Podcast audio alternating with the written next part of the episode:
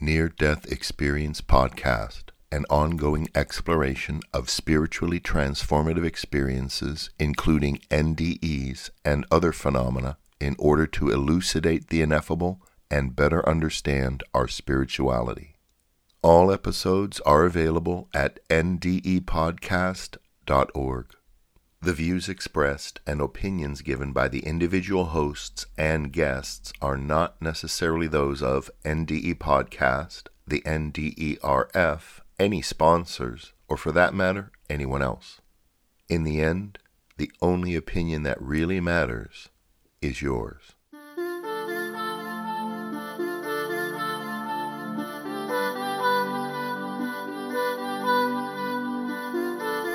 Near Death Experience Podcast, item number 392, June 15th, 2022. The NDE of Roger C.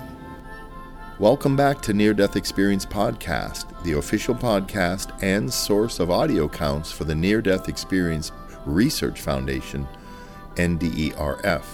I'm your host, John Messer. Chaz reads the third of the Patreon episodes. In this one, Roger has an amazing experience that gives insight into life on other planets. This corroborates what Eben Alexander said in his book, Proof of Heaven, when he states he saw life forms during his NDE that were not human and they were way smarter than humans. Chaz reads from the NDE RF website.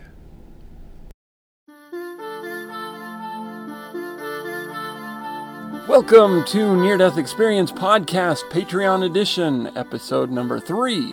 I'm Chaz Hathaway, author of Life in the Spirit World What Near Death Experiences May Teach About Life on the Other Side. And just as a reminder, you can get your free copy of that uh, book by going down these posts and uh, getting that, uh, downloading the ebook in the very first post. So do that if you haven't, if you're interested in reading the book. Okay, today we're going to share an experience that uh, I'll, be honest, and I think I shared one like this last time, that I was skeptical about. But uh, it was so interesting that I couldn't not share it today. it's it's actually quite cool. Actually, it's uh it's from nderf.org. It's uh, Roger, and he shares an experience that uh, kind of takes this. Visiting of other planets to a new level. And, well, we'll talk about it more afterward. But uh, let's go ahead and dive into it. Roger says, My experience is so special that I don't know where to start.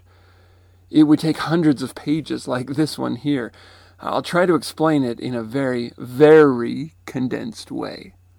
First, things started to happen a couple of months ago, or a couple of, couple of months before the accident seeing dead persons, hearing voices just as I would go to bed, and relaxing but not sleeping yet. It would take many pages here to explain this portion, so I'll go straight in straight to the accident day. September 3rd, 1990, at 3:15 local time. Coming back from Quebec City, my friend was driving my car. At a certain point, she lost control of it, and we got involved in a head-on collision with another vehicle.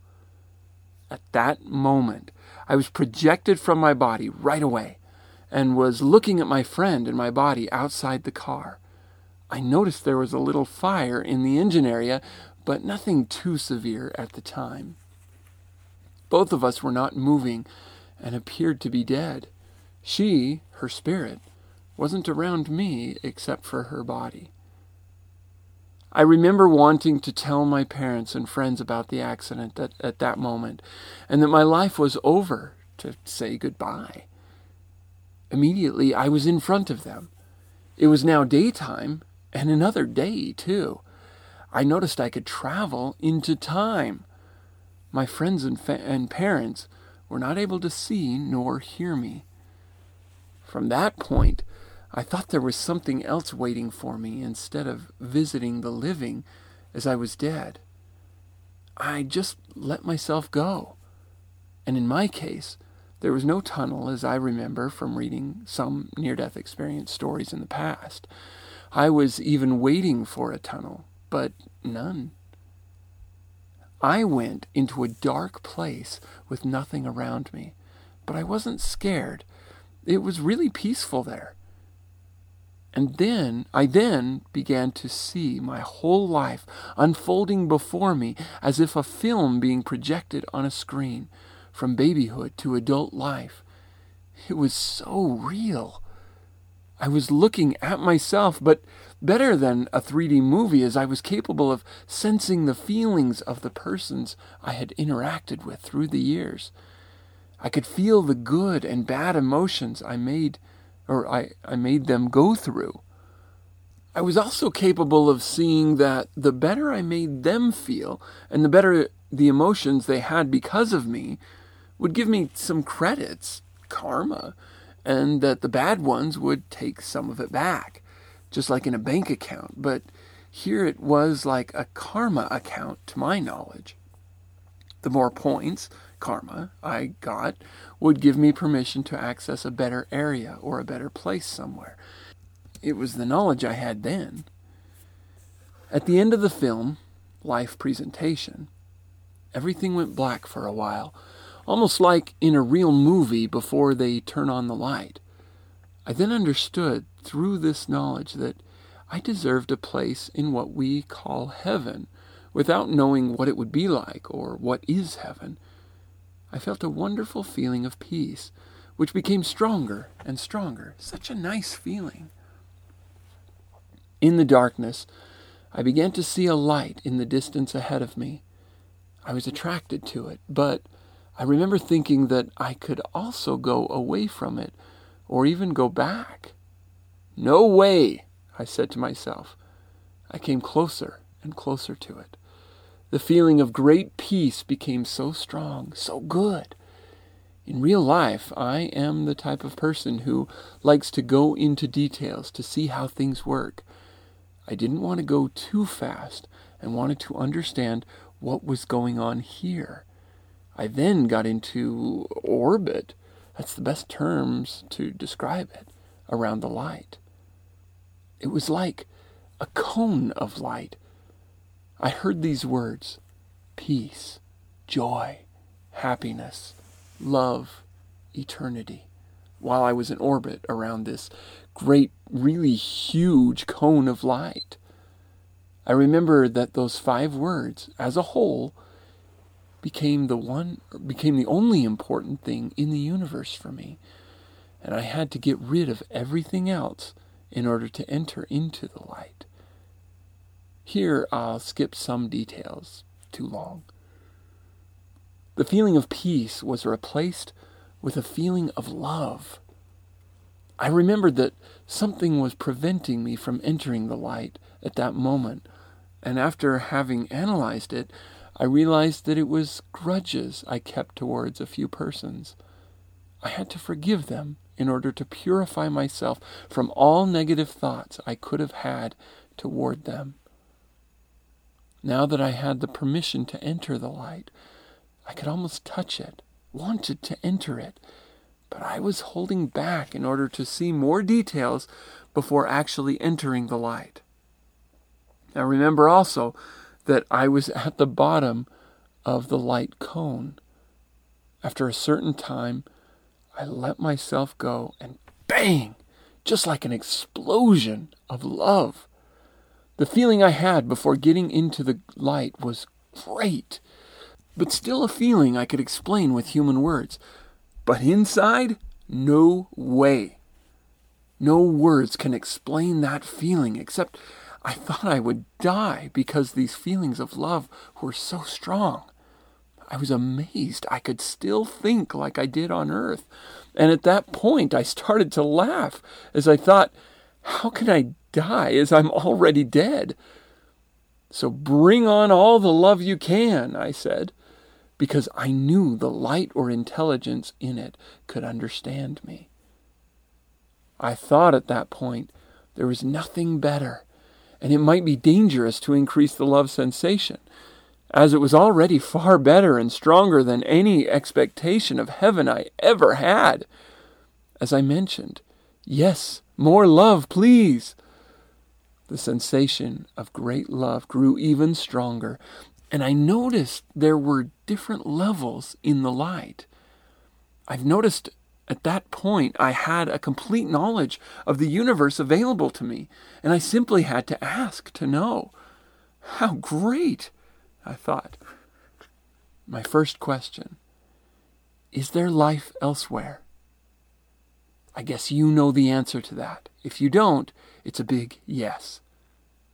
My second question Are there many planets that have more superior life forms than we have on Earth?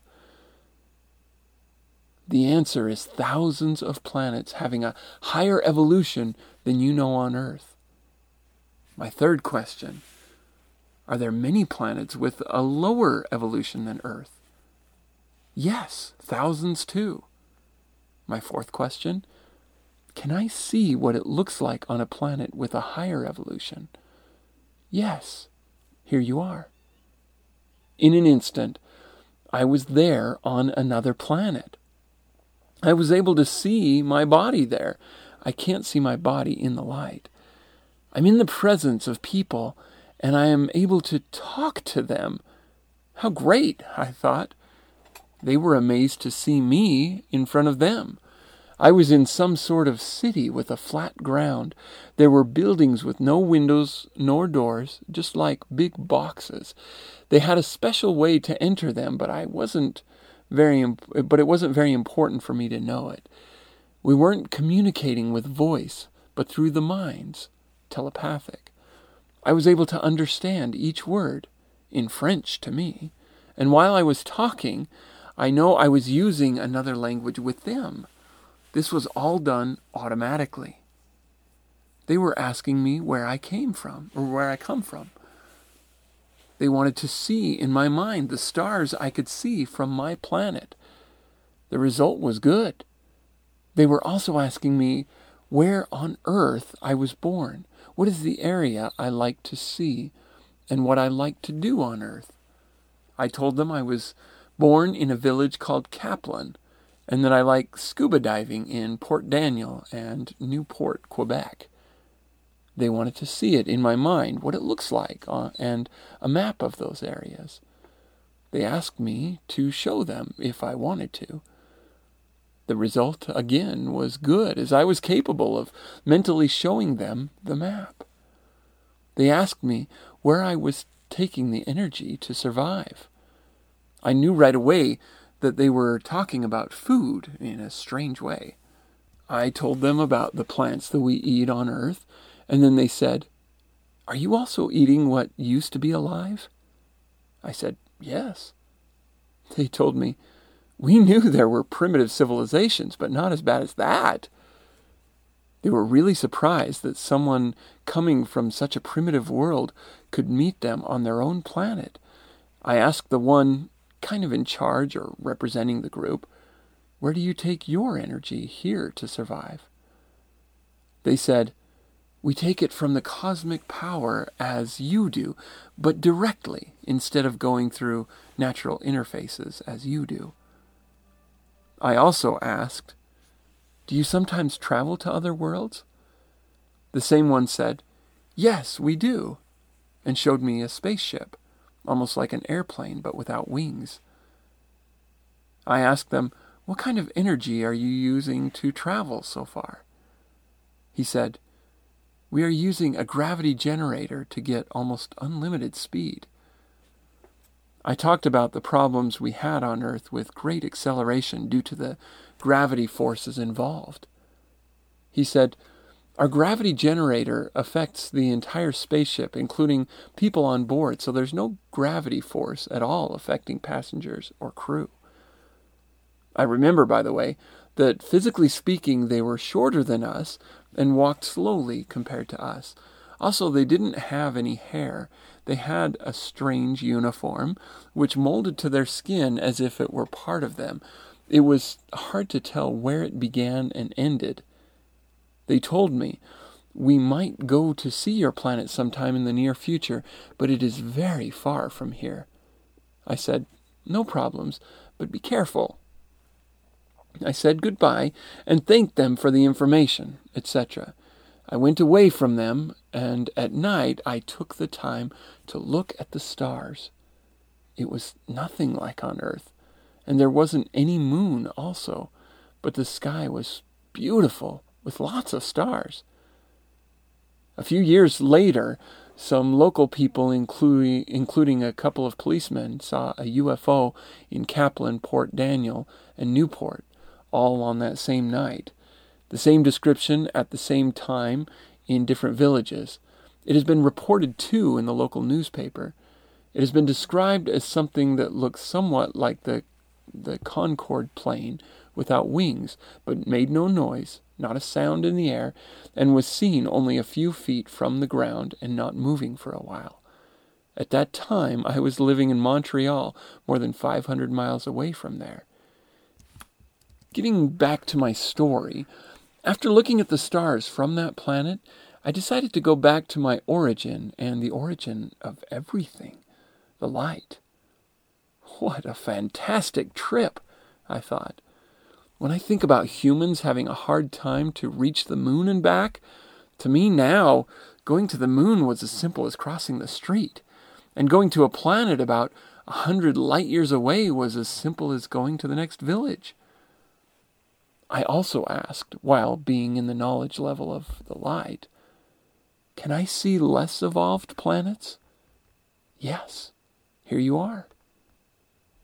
There were some primitive cavemen full of hair, chasing strange animals, big ones. I tried to communicate with them, but with no results. They couldn't see me nor hear me. I wasn't too interested there, so I've decided to go back to the light.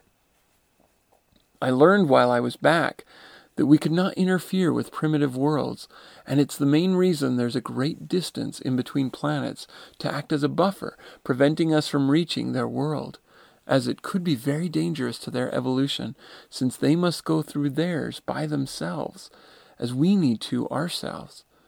In the next life, we humans will be incarnated to, on another, more evolved planet because there's a minimum and a maximum evolution permitted on Earth. And past that point, the most evolved and intelligent person on Earth will be less evolved than the most primitive person on a more advanced world. I thought about asking some questions regarding the Earth. Life will last until what human years as we calculate it now? Answer 3,587. What will happen then? See for yourself. I saw something real big coming as a comet or an asteroid. Humans were still here on Earth, will be, I should say. There was total panic on Earth because scientists will know it's the end of all life on this planet because of, and because of that, they will not be able to see it long enough to advance to avoid it. I took some time here and there in the nearest future. I wasn't able to bring back exact years nor time as it could affect what should happen for our own evolution. I know as I told my story to some people after 1990, the year of the accident, that there will be many conflicts involving the USA. And I remember that it will start right in New York City in a few years from now, uh, being 1990. I had no information that it would be the World Trade Center and what year exactly, but was sure it was New York City and that all the people of Earth would be aware of what, what would happen. It's now part of the past, 9 11. After that, the East Coast mainly will be affected. There was a major city in the north central state that would be affected. Almost nothing on the west coast would be affected. Because of that, as I am sure of it, I'll never live or I'll never move to a major city on the East Coast, even if some company were to entice me with a very good six figure salary to begin with. I remember I had all the dates and exact times of every event in that city. I said to myself, now that I'm dead, I can't change anything anyway. I went to the end of the conflict. Even more frightening. Because of the conflict with different countries and less investment in space research and NASA, no one can see something happening and approaching Earth. Some small asteroid, but big enough to cause substantial damage on Earth. The good news in all this is that because of this event, all nations will stop all their conflicts and try to work together instead of fighting each other. But it will be too late to avoid what could have been avoided. Starting from that point, the different nations will realize the stupidity of war and will work together for many years to come. There will be, finally, peace on earth, but millions of lives lost which could have been avoided. I now or I know this is not too far away in time. Getting back to some more positive things, I went to a higher level in the light. So wonderful, so much love. This is higher than the level of knowledge, the level of creation, as I call it. Everything becomes possible. Creating physical things and sharing the creation level with God? Yes, I know, it's hard to believe. I didn't want to come back here to earth because I had come from a place of infinite love and beauty, but nonetheless, I had underestimated the infinite power of the light, and at that instant I formulated a wish that I'd like to return to earth in order to share this knowledge with as many people as possible. What I didn't know was that a wish formulated at this level in the light becomes reality. Upon formulating this wish, I saw myself pulled toward the bottom of the light cone, and I slowly found myself outside of it. I suddenly realized I could see my body once more. It's then that I saw my friend. She was coming toward me, and the light behind me. She was dressed completely in white, like a bride, not walking, but as though floating. I had the impression that I was on my friend's path, as she was slowly moving toward me. I was going to bump into her, and instinctively raised my arms to prevent this. She did the same. As we came closer together, our hands touched, and I was astonished at the flashes and sparks of light emanating from them. As the members of our bodies fused together, it's when our brains fused that we could read each other's thoughts perfectly without any possibility of error. This was despite the tremendous speed at which this took place. It's here that I made that I made her realize that we're not using speech but telepathy and want to make a test. I want to see if at this point we can still use speech. I began to talk and realized that I was using her expressions and vocabulary while conversing, but that this was taking way too long and we were returning to our new way of communication, so much faster and with feelings also. She was explaining to me that she would be staying in the light and that her time on earth was over. She knew that I, however, was returning to earth and would never forget this experience, as it was much better than what we had known physically. The feelings of love were growing weaker and weaker, and I could now see the wider scope of everything on earth wars, greed, anger, racism, etc. As I was getting closer and closer, I was very much saddened by it all. Suddenly, I was back in the car, flames leaping all around. I turned and saw my friend's body and knew beyond doubt she no longer inhabited it. The light gave me just enough time to exit the vehicle before the flames would reach me. An autopsy was performed on my friend, and it concluded that she died before the, plane, before the flames got her. My healing process was nothing short of miraculous, despite the many broken bones. The attending physician was stupefied by my progress. I have returned with a few paranormal talents and some gifts. That is the end of Roger's experience. And wow, what an experience! Can you believe that? I have to admit, like I said, I was skeptical of it at first because, I mean, it's not that I don't think there is life on other planets, and and I do uh, totally uh, believe that many people in dying get to visit those planets. But I mean, the the idea of communicating with them as a dead spirit, well, as a spirit who had left this earth, and being able to go and communicate with them. Um, in this sort of in between state of of having come just from straight from Earth to death and straight over to this planet to discuss with them, you know, some things about energy and about uh, you know space travel and things like that. It's it, it sounds very Star Trek to me, I guess you could say, which just being able to relate it to science fiction shouldn't be a deterrent to it being a fact or a real thing. It's just, you know, I'm so used to uh, science fiction being science fiction. And so hearing something being proclaimed as being a fact um, that sounds very science fiction, I uh, tend to get skeptical of things like that. And yet, I'm very interested in space travel and, and life on other planets and so forth. And so, you know, I anyway, it, I find it interesting. But the other things that go on in the experience make me think, you know, it's totally plausible. Everything else is completely in line with what um, other people have said.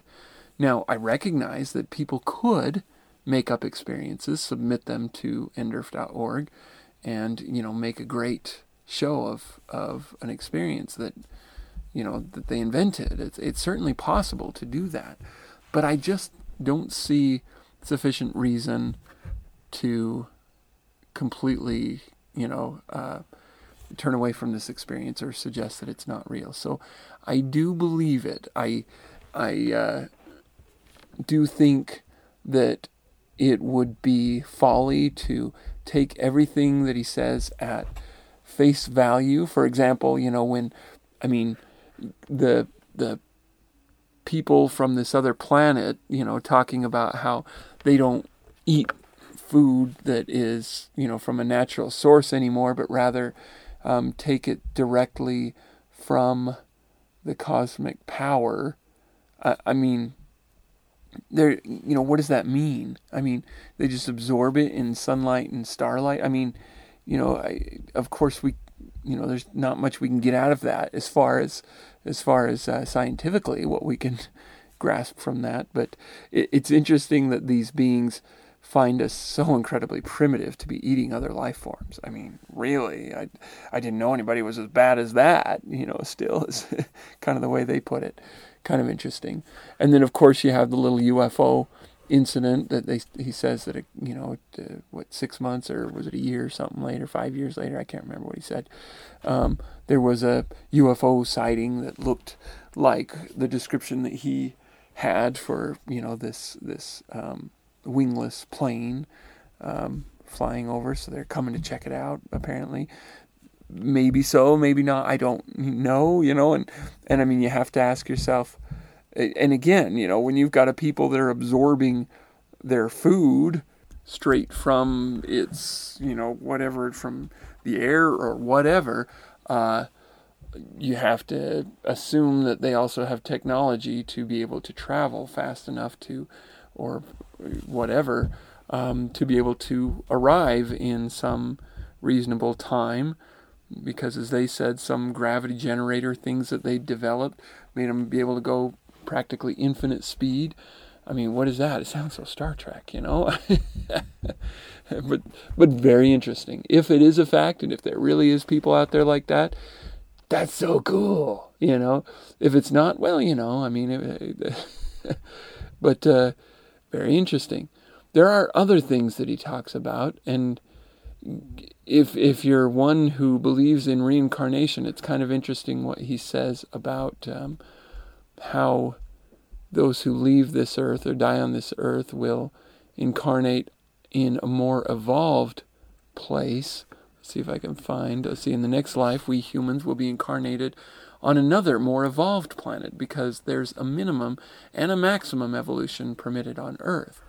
And vast, or and past that point, the most evolved and intelligent person on Earth will be less evolved than the most primitive person or more advanced uh, on a more advanced world. Okay, I think I didn't understand that properly before. It almost sounded like it was it was some kind of weird cycle thing, but I think what he's saying is that the most advanced person possible on earth is still less than the least advanced person would be on that more advanced world. Now, let me give another uh, uh, possibility, possible explanation for this description. And from what I can see, I see no no way of or no reason to uh, say that this is impractical or an in, impossibility. But you know, the idea of of resurrection, you know, the the idea of of instead of you know reincarnating into another mortal body where you will eventually die there too and suffer and and all that like we do on earth but maybe in a more evolved way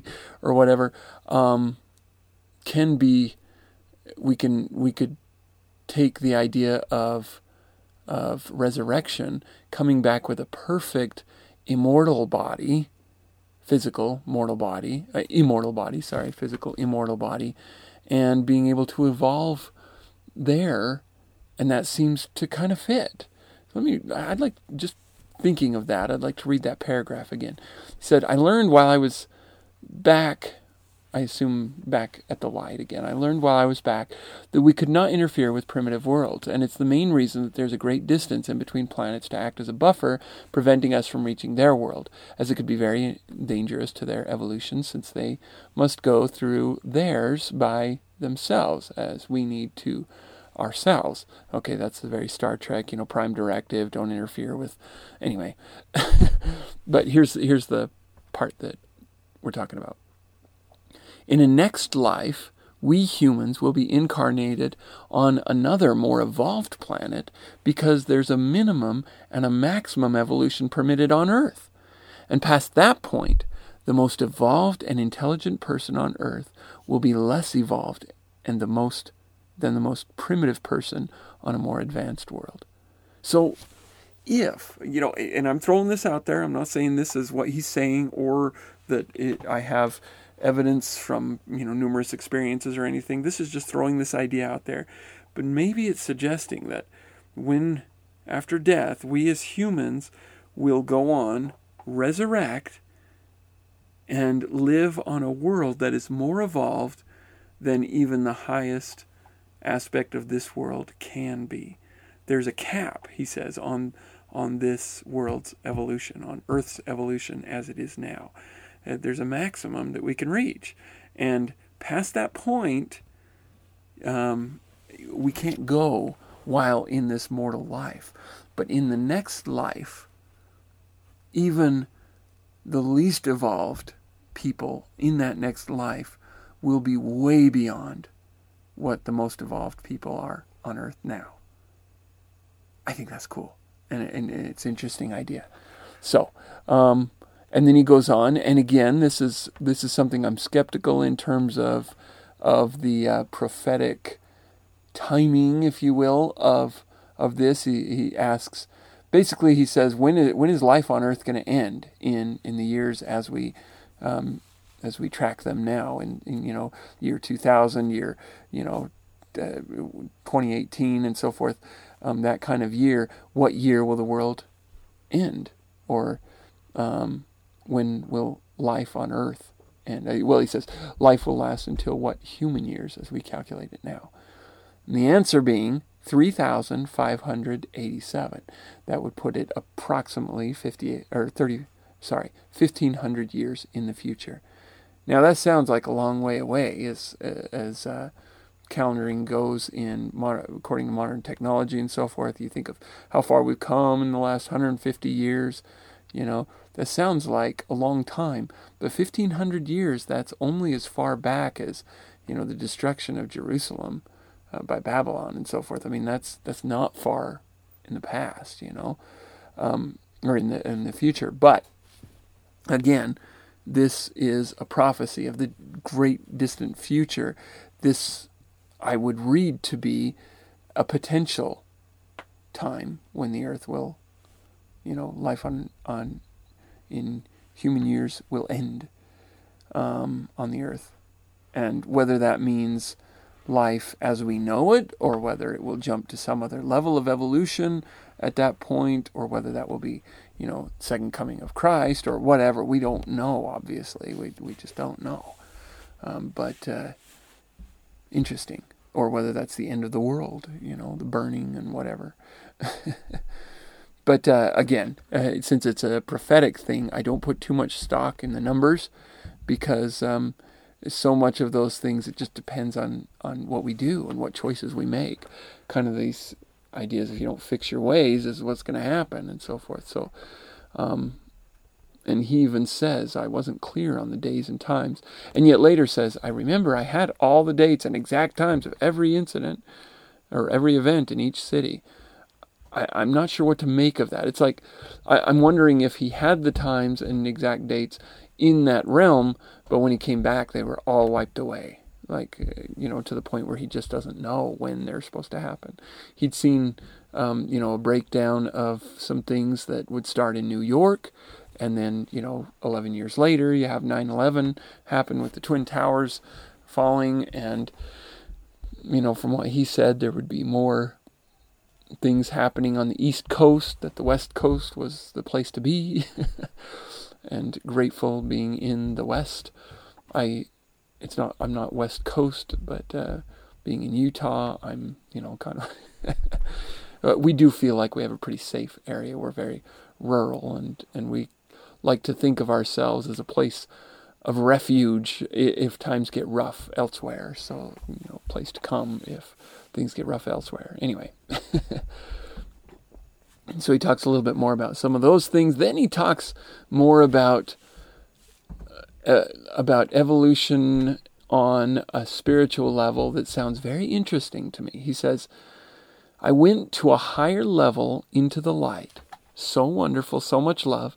This is higher than the level of knowledge, the level of creation, as I call it." Now, this is interesting, the idea of there being something above knowledge. Now, you know, we in our intellectual society kind of think of of if you had all knowledge, you would be like the greatest being possible or whatever. You know, you could you could do anything and whatever uh, as if knowledge was the greatest thing, but but according to this what he's saying it sounds like there are levels above knowledge. This is a high, this is higher than the level of knowledge, and he calls it the level of creation. And he says everything becomes possible, creating physical things and sharing the creation level with God. He says, "Yes, I know. It's hard to believe," and uh, and I, I, rather than hard to believe, it, I find it just hard to understand. I don't know what to make of it, but we might get a sample of it when he says that in the mo- when he was in a certain level of the light, every thought that he would have would come to pass. So when he had the thought of returning in order to make the information that he has known, the moment that thought was formulated, as it was formulating, it was coming to pass. It was like thinking it would create it, and um, and so it's it's kind of an infinite improvisation of creation, if you want to put it that way. I, uh, you might say. Um, he he says I didn't want to come back here to earth because I had, but because I had come from a place of infinite love and beauty. But nonetheless, I had underestimated the infinite power of the light. And at that instant, I formulated a wish that I'd like to return to Earth in order to share this knowledge with as many people as possible. What I didn't know was that a wish formulated at this level in the light becomes reality. A thought becomes reality. You can't think something without it happening. Whew. I mean, just, that's incredible. Incredible. It says, Upon formulating this wish, I saw myself pulled toward the bottom of the light cone, and I slowly found myself outside of it. I suddenly realized I could see my body once more. It's then that I saw my friend and goes on to talk about, you know, it, eh, oh, no, actually, he's not back to his body yet, but he sees his friend who had been unconscious on, you know, it's like when at the moment of death he leaves, shoom, and his friend is still unconscious, dying, apparently, I would guess. I mean, time is kind of flux, whatever, on the other side, so maybe you know, there may be more to it than that, but but that's what it sounds like. She's about to die. He has died. He goes on to the light, has all this experience, and now he's on his way back, and she is on her way up.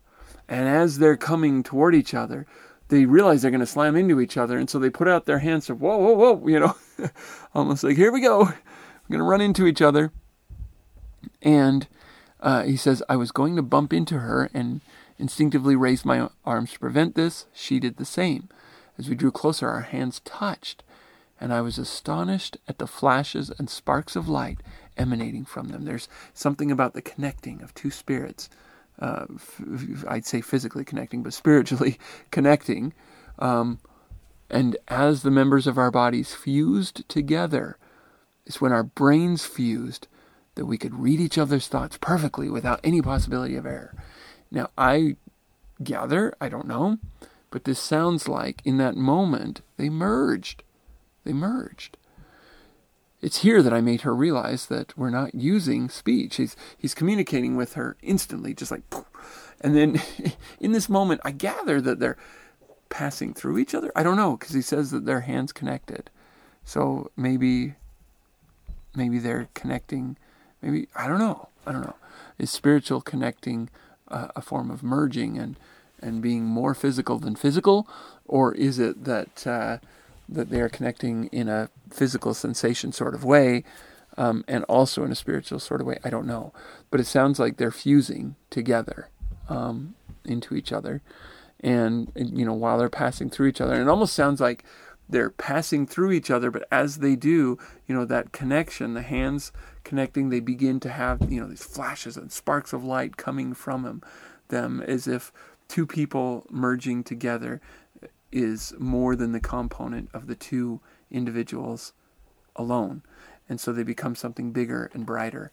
And so as they're passing through each other, this these light sparks and so forth are, are happening and they're they're able to sense and read each other's thoughts and feelings and experiences, probably able to see each other's memories if they choose to and they're passing through each other. Remember, they're rushing toward each other fast enough that they're afraid that they're going to slam into each other. You know, probably um, uh, uh, reminiscent of their experience on Earth, where if you're coming towards somebody fast, you got to hold out your arms so you don't slam into them and, and hurt each other.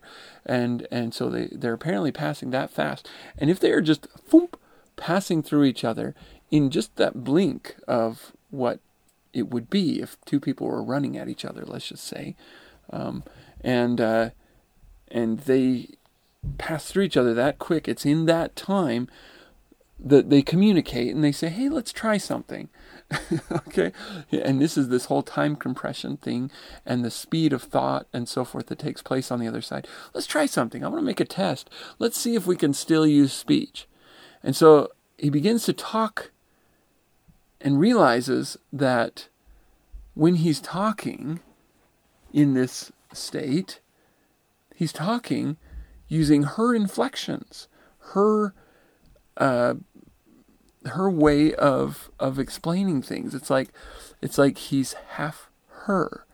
It's his idea to talk this way, and uh, but uh, but he's using her Let's see if I can find the spot. Okay.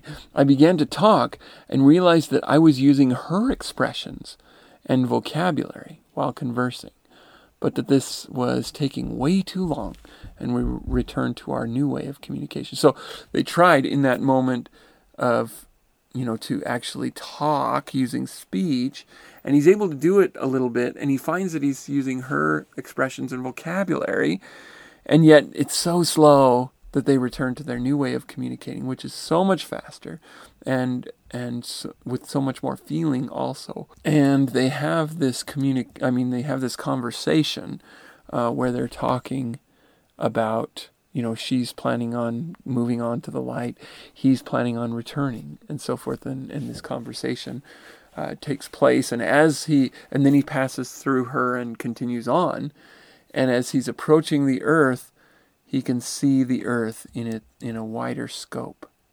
And this broader scope is a scope that includes the wars and greed and anger and racism uh, that is part of the earth consciousness or, or the human consciousness on earth, I should say. Um, and he's deeply saddened by it, deeply saddened by it. And then next thing he knows, he's there in his car with the flames around. He's able to get out before um, the flames reach him. but uh, and that's the end of the experience. But oh, so interesting, isn't it? Isn't it? I just there's there's so much in this, and the little discussion about karma. It's almost like credits of karma, and I've heard discussion from some of these people and and from others analyzing near death experiences. Uh, karma seems to be a thing. And yet, the atonement of Jesus Christ also seems to be a thing. And it's almost as if, it sounds like, if you don't use the atonement of Jesus Christ to pay for your karma, if you will, then you have to use, you have to pay for it yourself. And, uh, and he's already paid for it. It's like he's put these, these uh, points down, these, uh, these uh, karma uh, uh, dollars down on the table and said, Here they are. I've paid for your um, mistakes, your karma, your problems, and then walks out of the room.